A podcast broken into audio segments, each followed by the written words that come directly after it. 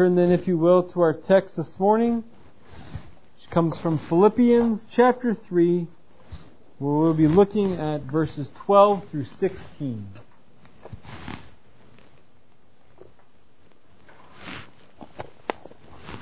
Philippians chapter 3, verses 12 to 16.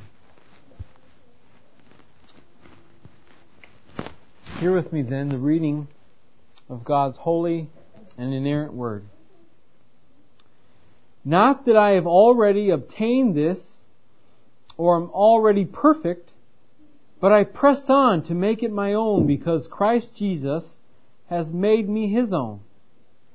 Brothers, I do not consider that I have made it my own, but one thing I do, forgetting what lies behind and straining forward to what lies ahead. I press on toward the goal for the prize of the upward call of God in Christ Jesus. Let those of us who are mature think this way. And if in anything you think otherwise, God will reveal that also to you. Only let us hold true to what we have attained. Thus far as the reading of God's Word. Now I would venture to guess that at some point in each one of our lives, you have been in a foot race. Perhaps you were in the track and field club in high school. Uh, perhaps you raced your friends at recess. Or if you were anything like my children, you run to the car and you race to see who can get their hand on it first.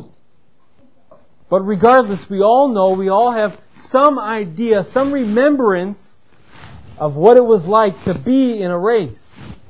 And I say this because this is the metaphor that Paul uses for the Christian experience in our text here today. Now, if you recall last week, Paul spoke of counting everything in his former life prior to conversion as loss. All of that striving he did for righteousness according to the law because he seen the surpassing worth of gaining Christ and his righteousness. A righteousness that could not be attained through the law, but rather a righteousness which comes through faith in Christ. And so Paul spoke to us about his desire to know Christ more intimately, his desire to experience the very power of the resurrection, and in his desire that by any means possible he may attain the resurrection from the dead. And so, in our text this morning, what Paul does is he, he clarifies or he expounds upon what he has just said. And he has to do this to correct any misunderstanding that there might have been by what he has said. Because there were those who thought, oh, is Paul saying that he himself has reached perfection? And so he had to correct this misunderstanding. Or he had to correct those Judaizers who thought that placing their faith in Christ, along with observance to the, the law, circumcision, and following the law, that they themselves could attain perfection here on earth. And so Paul seeks to correct this understanding by way of metaphor, setting this before the saints. Right?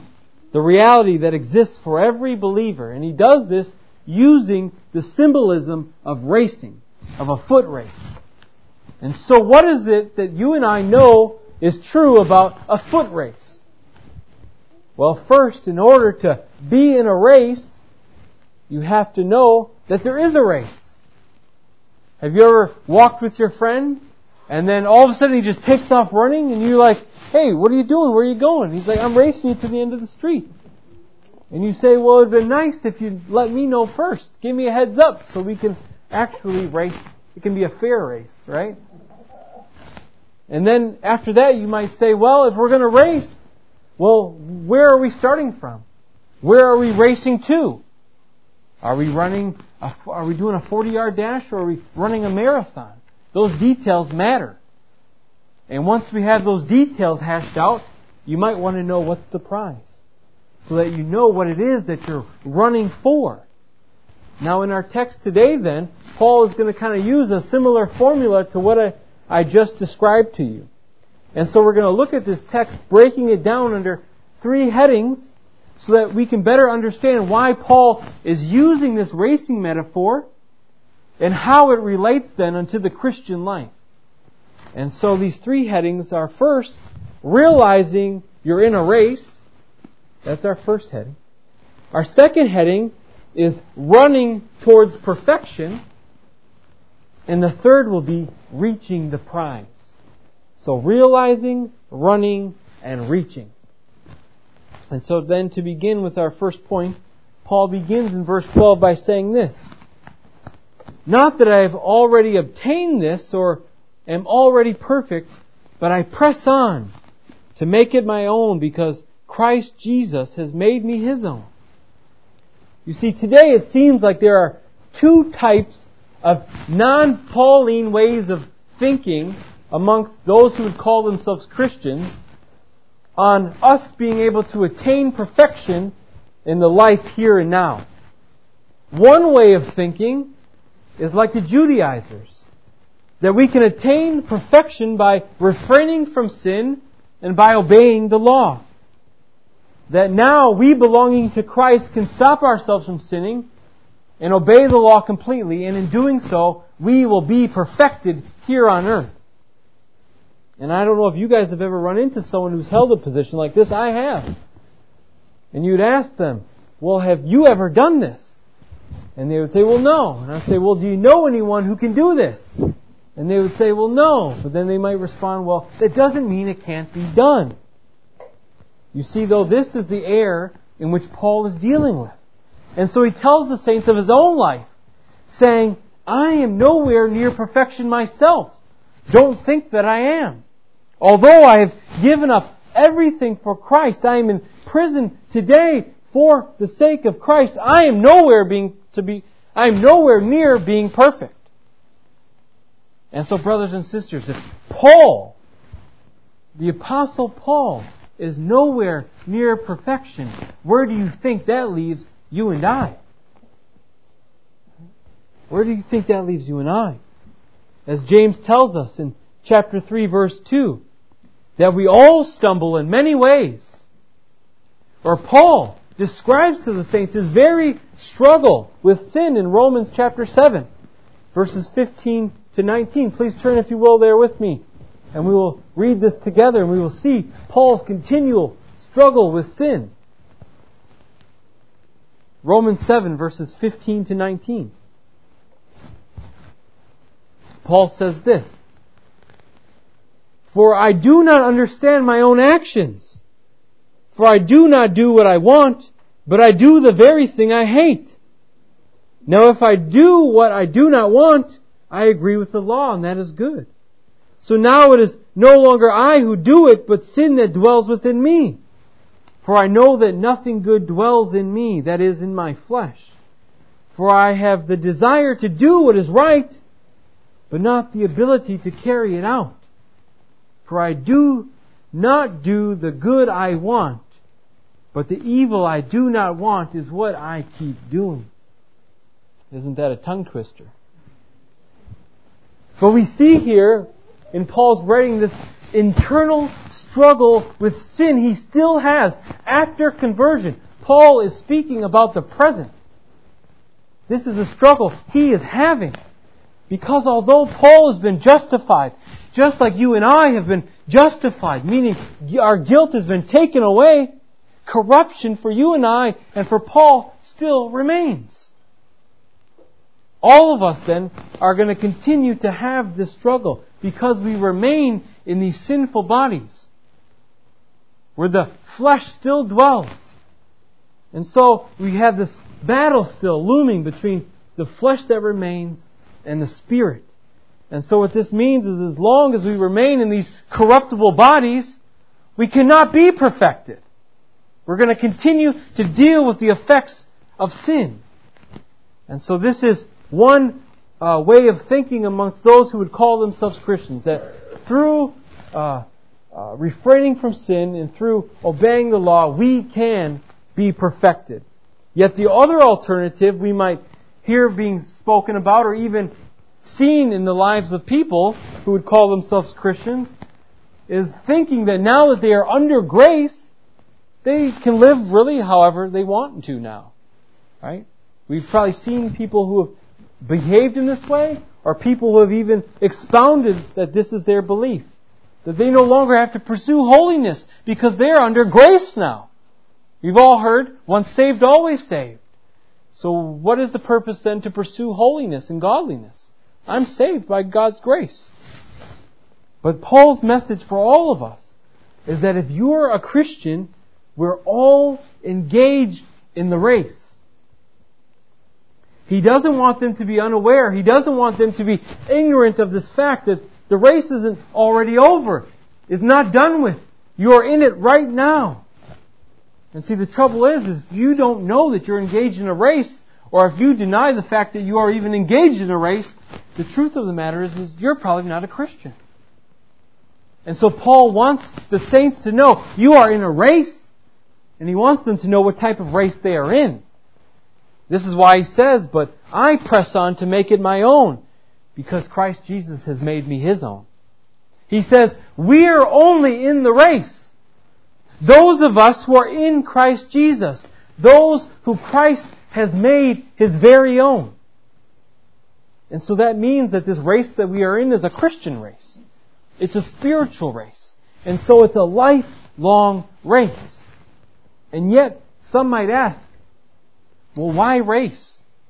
If we can't be perfected in this life, why even try to attain it? And Paul's answer would be, because it is your duty as those who Christ has made his own to progress in the Christian life. If we have the Spirit, and if we love Christ, shouldn't it be your very heart's desire to be conformed to the image of Christ? This was Paul's desire. Paul tells us that he yearned to be made perfect, although he knew he was not there yet. He desired to know Christ perfectly. Is that not also your desire? To know Christ perfectly? Is this not the way we ought to feel even about our own spouses? Whether you've been married 10, 20, 30, 40 years, don't you continually desire to know your spouse better and better and better? And are we not called to love Christ even more than we would love our own spouse? And so whether you've been a Christian 10, 20, 30, or 40 years, shouldn't it be your desire to continually to grow in knowledge of Christ? Is this not the reason that the Father has made us a people of His own possession? To know Him? And so isn't it your great desire to know Christ? And to continue to know Him more deeply and more intimately each day? And yet the depths of the knowledge of Christ are so vast. They're so great. Do you really think that our creaturely knowledge can attain all the knowledge of Christ here on earth? Of course not. Of course not. But what that tells us is that there will never come a point in time in which we gain all the knowledge that we need. There will never become a point in time in which we say, oh, I have all the knowledge of Christ, I'm done. I'm done progressing. No, we're going to keep progressing until we are perfected, and that does not occur until the Lord returns, as Paul will tell us. And yet, we must understand that to the, to the degree that we know the Savior, and to the degree that we grow in our knowledge of the Savior, this is all grace from God. This is a grace of God given unto us. And so Paul puts us on notice. Brothers and sisters, you are in a race. The horn has sounded. It's been blown. The whistle's been blown. He said the race has started. You're to put your hand down to get in that crouched position like the runners do and explode out of the gate and begin running, pressing forward. You must realize you're in a race. And so we must put our heads down and press forward. We must run. It would be tragic to not realize we're in a race. For when the Lord returns, and then you know we are in a race, it will be too late. And so in verse 13 then Paul says, Brothers, I do not consider that I have made it my own, but one thing I do, forgetting what lies behind and straining forward to what lies ahead.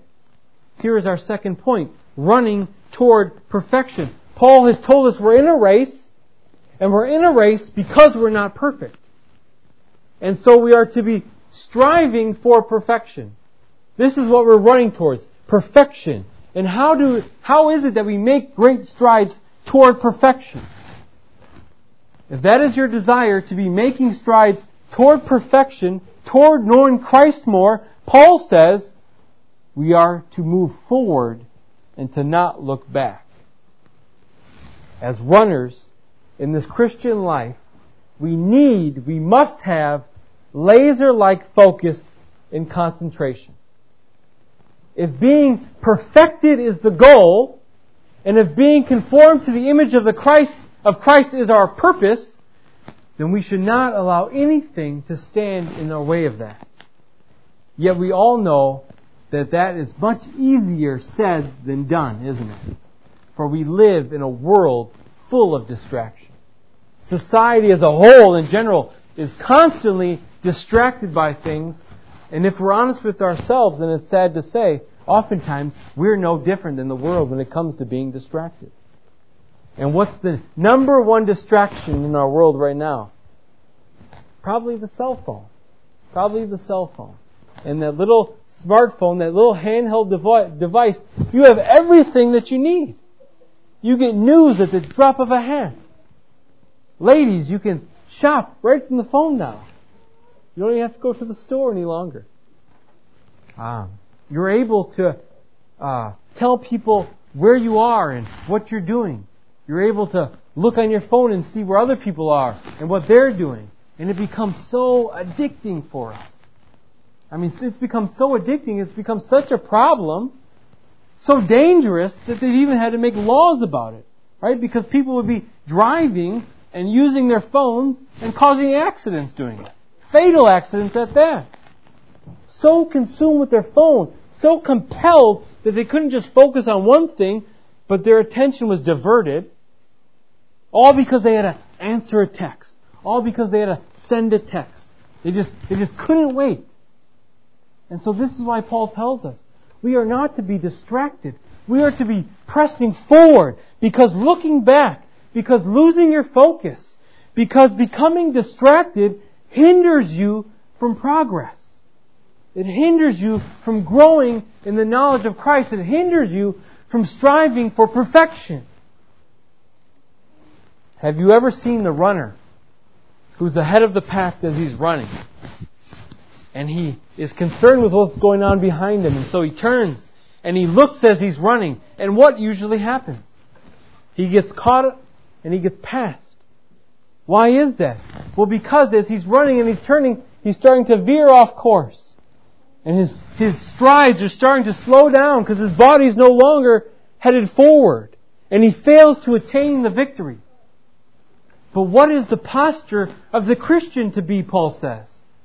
Head forward, straight shoulders, running ahead, straining our body in one and only one direction, Paul says, and that direction is forward. And Paul says we are to be straining ourselves.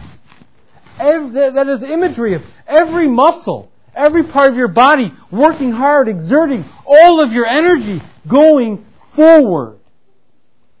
Going forward, not backwards, not looking back, not being distracted. And doesn't the Bible have much to say about those who look back? We see examples of what has, what has happened to some of those. Think back to maybe the most famous one. Genesis 19 and Lot's wife. Uh, we're told that Lot is instructed by the angels that the Lord is going to destroy Sodom and Gomorrah. And so the angels tell Lot in verse 17 of chapter 19, escape for your life. Don't look back or stop anywhere in the valley. Escape to the hills lest you get swept away. And then in verse 26 though we hear, but Lot's wife behind him looked back and she became a pillar of salt. You see, the Lord in this instance was so merciful to Lot and his family. He was going to destroy Sodom and Gomorrah. Yet he allows the angels to tell them to get out before it is destroyed. And he's even so merciful to them that we're told in this in chapter 19 that Lot and his family actually lingered. They lingered and did not escape right away. Right then and there, they could have been destroyed for lingering. Yet God was so merciful with them, we're told that the angels actually took them by their hands and brought them out of the city so that they would not be destroyed. And what were their instructions? Their instructions were to run, escape to the hills, don't stop, don't look back. Doesn't this sound a lot like what Paul is telling the Philippian saints here today in our text? Move forward, press on, don't look back. Yet Lot's wife disobeyed. And she looked back, and boom, right there on the spot, she died. Now, you and I, perhaps looking back today, we might not be turned into a pillar of salt immediately.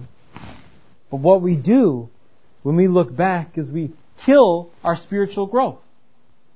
We injure ourselves when we don't heed the apostles' words. When we look back, perhaps we look back at our, at our own works thinking that we find favor with God through them. We injure ourselves when we stop pressing forward in pursuit of Christ. When we stop growing. When we stop maturing. When we stop gaining knowledge of who Christ is. Christ himself even spoke about this in Luke chapter 9. Remember, the man says to the Lord in Luke chapter 9, Lord, I will follow you wherever it is you will go. But just let me say goodbye to my family first. And what was the Lord's response in verse 62? No one who puts his hand to the plow and looks back is fit for the kingdom of God. What does this mean? It means we cannot be in halfway with God. You can't have one foot in and one foot out. You can't be 80-20, 99 or 1. God demands of us full service, full devotion, full attention. And so just as the one who plows cannot look back because in doing so he begins to plow a, a crooked line, he loses focus of what his task is, we cannot look back and allow anything to distract us from what the Lord has called us to. For as Jesus says, those who look back are not fit for the kingdom of God. And so, brothers and sisters, we know we are Christ. When you continually see growth, when you continually see conformity, when you continually see movements daily toward perfection. And so for us, for each one of us, we ought to learn that we cannot allow anything to distract us or to bump us off course in pressing ahead in the Christian life. No matter what trial we face, we must push forward. Whether that's trouble with coworkers, whether that's trouble in relationships, whether that's financial turmoil, or whether that's health problems. We mustn't feel bad for ourselves and sulk and just think about our own situation and our own troubles and become, become so consumed with ourselves that we stop our pursuit of Christ. Right? We need to remember and be reminded continually that we're in a race. And those things that can cause distraction, we might call them hurdles. They're hurdles that we must jump. If you think about the imagery of a hurdle, of a sprinter who runs and he's jumping over these hurdles into the finish line, this is similar to what we must do. Trials, periods of testing, all these things are going to come up. And there are obstacles presented before us in which Satan would love nothing more for us to get hung up in this hurdle and to take our eyes off of Christ. But when we do so, what we're really doing is we're becoming self-absorbed. We're becoming self-centered when all we can think about is ourselves. We're so fixated on our own situation. But no, we must become like the hurdler whose eyes are fixated down at that finish line as he jumps the hurdles. You must likewise have your eyes forward, fixated on Christ as you navigate the hurdles on the way to the prize. You must busy yourselves with all of those spiritual exercises which God has called us to. If we desire to be conformed unto Christ and to be perfected, that is prayer, that is scripture reading, that is family worship, that is uh, Sunday Lord's Day worship, that is participating in the means of grace. And so we will continue, each and every one of us, running until we get to that prize. And just like the runner who runs and he looks forward and he sees the finish line and he crosses that line, what happens? What happens when he crosses that line? He's brought up to the stage. He's brought up to the podium. Then to receive his reward and his prize. A gold, a silver, or a bronze medal, right? This is what Paul says then in verse 14. I press on toward the goal for the prize of the upward call of God in Jesus Christ. Herein then lies our third and final point, reaching the prize. Paul is straining himself, every muscle, toward reaching that prize. And what is that prize, Paul says? He says it's that upward call. You see, brothers and sisters, here are the rules of the race that you and I are engaged in. We are to run until the Lord returns. Only at the end, at the culmination of all things, when the work of salvation is complete, will you and I be perfected. Then and only then will we be perfected. As this is what Paul has already told us in chapter 1 verse 6. He says, I am sure of this, that he who began a good work in you will bring it to completion. And when will he bring it to completion? He says, at the day of Jesus Christ. At the day of Jesus Christ. This will happen when Christ returns. Paul says this again to Timothy in 2 Timothy chapter 4 verse 7. He says, I have fought the good fight. I have finished the race. I have kept the faith. Henceforth, there is laid up for me the crown of righteousness, which the Lord, the righteous judge, will award me on that day. And not only me, but also to all who have loved his appearing. See, here again we see Paul, he loves this racing metaphor and he uses it once again. And he says the race is only finished when that day comes.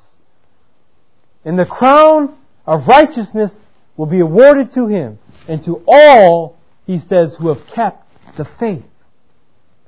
You see, you must run until the end in order to receive that crown of righteousness. You can't stop halfway. You can't stop two thirds of the way through. For those people are, are like those that John speaks of in his first epistle, aren't they? They went out from us because they were not of us, for if they would have been with us, if they were of us, they would have remained with us. Those are the ones who continue to the end. See, spiritual perfection is only attained by those who press forward until the end, never quitting. But we must know that we do not run by ourselves. As we are told already by Paul in this epistle, that it is the Spirit who works in us to will and to do God's good pleasure. And so, brothers and sisters, we are not running and then we are not being rewarded for our own efforts and our own merits. But rather, we are rewarded because Christ has already purchased the prize for us through His shed blood. Christ has done it all. And we receive it based on His merits and His works and His righteousness, not our own. And so if you are Christ, you ought to long for the end of the race, where you will be perfected then, where you will have perfect peace. You will have perfect love. You will be perfectly holy. You have uninterrupted fellowship with your God. Right now, we only have that in part. In Christ, we receive blessings and benefits because we are partakers of that heavenly gift, yet only now in part. But when Christ returns, we will be in full possession of it.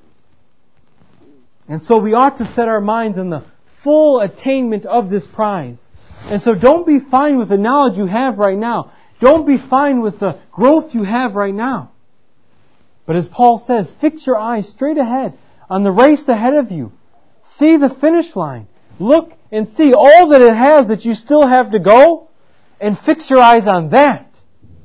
Don't worry about looking behind. Fix your eyes on all that you still have to go. This is the mind we are to have. This is what Paul says in verse 15 and 16. Let those of us who are mature think this way. And if anything you think otherwise, God will reveal it to you also. Only let us hold true to what we have attained. You see, we are being summoned by Paul here. Each and every day we are being summoned by our heavenly calling. Progress, progress, progress. To grow in grace and knowledge. And we are told we are to strive unto this goal until the Lord returns and you and I are perfected. And this is how we must think. Why is that? Because Paul says this is the way that the mature Christian thinks. And what is it that Paul has been teaching the church all these truths for? What is that reason that he has been teaching us this? If you remember from Colossians chapter 1, verse 28, he says this. Him we proclaim, warning everyone and teaching everyone with all wisdom, that we may present everyone mature in Christ. We run the race, brothers and sisters, with the goal of maturing all the way through. This is our advantage as Christians. You see, the Judaizers, they thought they were mature. They thought they had profound knowledge and they thought through the observance of the law they could obtain perfection. But we, by the grace of God, know that we cannot do it. Rather, Christ has done it all for us, for those who have received His righteousness. And so now we receive all the benefits and blessings that flow out of that union with Christ as He is the head of the church and we are His body. And as His body, we now have new inclinations, new desires, new affections, and we desire holy living. And so now, through this blessings and through these benefits, we can daily go to Him for all that we need. For growth in knowledge, for our sanctification, for our daily nourishment. And so, brothers and sisters, I tell you, as Paul has told all of us, you are in a race. The race has begun, and so continue running. Look forward. Strain and, and exert all of your energy in running forward. Don't look back. Don't get distracted. Don't go off course. For we are running forward to that prize, the upward call. This world is running in the opposite direction. But the race is not over. The finish line awaits. It's down there. It's a ways, but it awaits. And that podium is there waiting for you. As each day we grow closer and closer to the day in which the Lord will return. So, don't grow weary. Don't grow weary. For the prize that we will receive is great. Everlasting life. Right? Being perfected in your Lord and Savior Jesus Christ. Please bow your heads with me and pray. Heavenly Father, we thank you for the truth of your word. Father, we thank you that you have not left us ignorant of the fact that you have saved us and that now you have brought us into the Christian race. It is a race toward, toward perfection. And this should be each and every one of our desires if we are truly saints, to be perfected. And although we know, Lord, that we will not be perfected on this side of heaven, we should still have great excitement and enjoyment to know that you do tell us that we can progress in our sanctification, that we can progress in growing in conformity to Christ. And so that should be each and every one of our goals, to continue to strain ourselves forward to exert all energy into being like Christ. Looking forward to that finish line, that day in which the Lord returns and we are being, and we are perfected. Where sin and uh, all that accompanies sin, disease and the curse will all go away. And we will be in perfect harmony one with another. We will be in perfect peace with our Lord and we will be in the presence of God forever. And this we long for, Lord. And so we thank you for your word. We thank you for the hope that we have within us, the assurance of that eternal life which awaits us. For Father, it is you who has transferred us from the domain of darkness into the kingdom of your beloved Son. And so, Father, we offer you all glory, honor, and praise. In Jesus Christ, your Son, in our Savior's name we pray. Amen.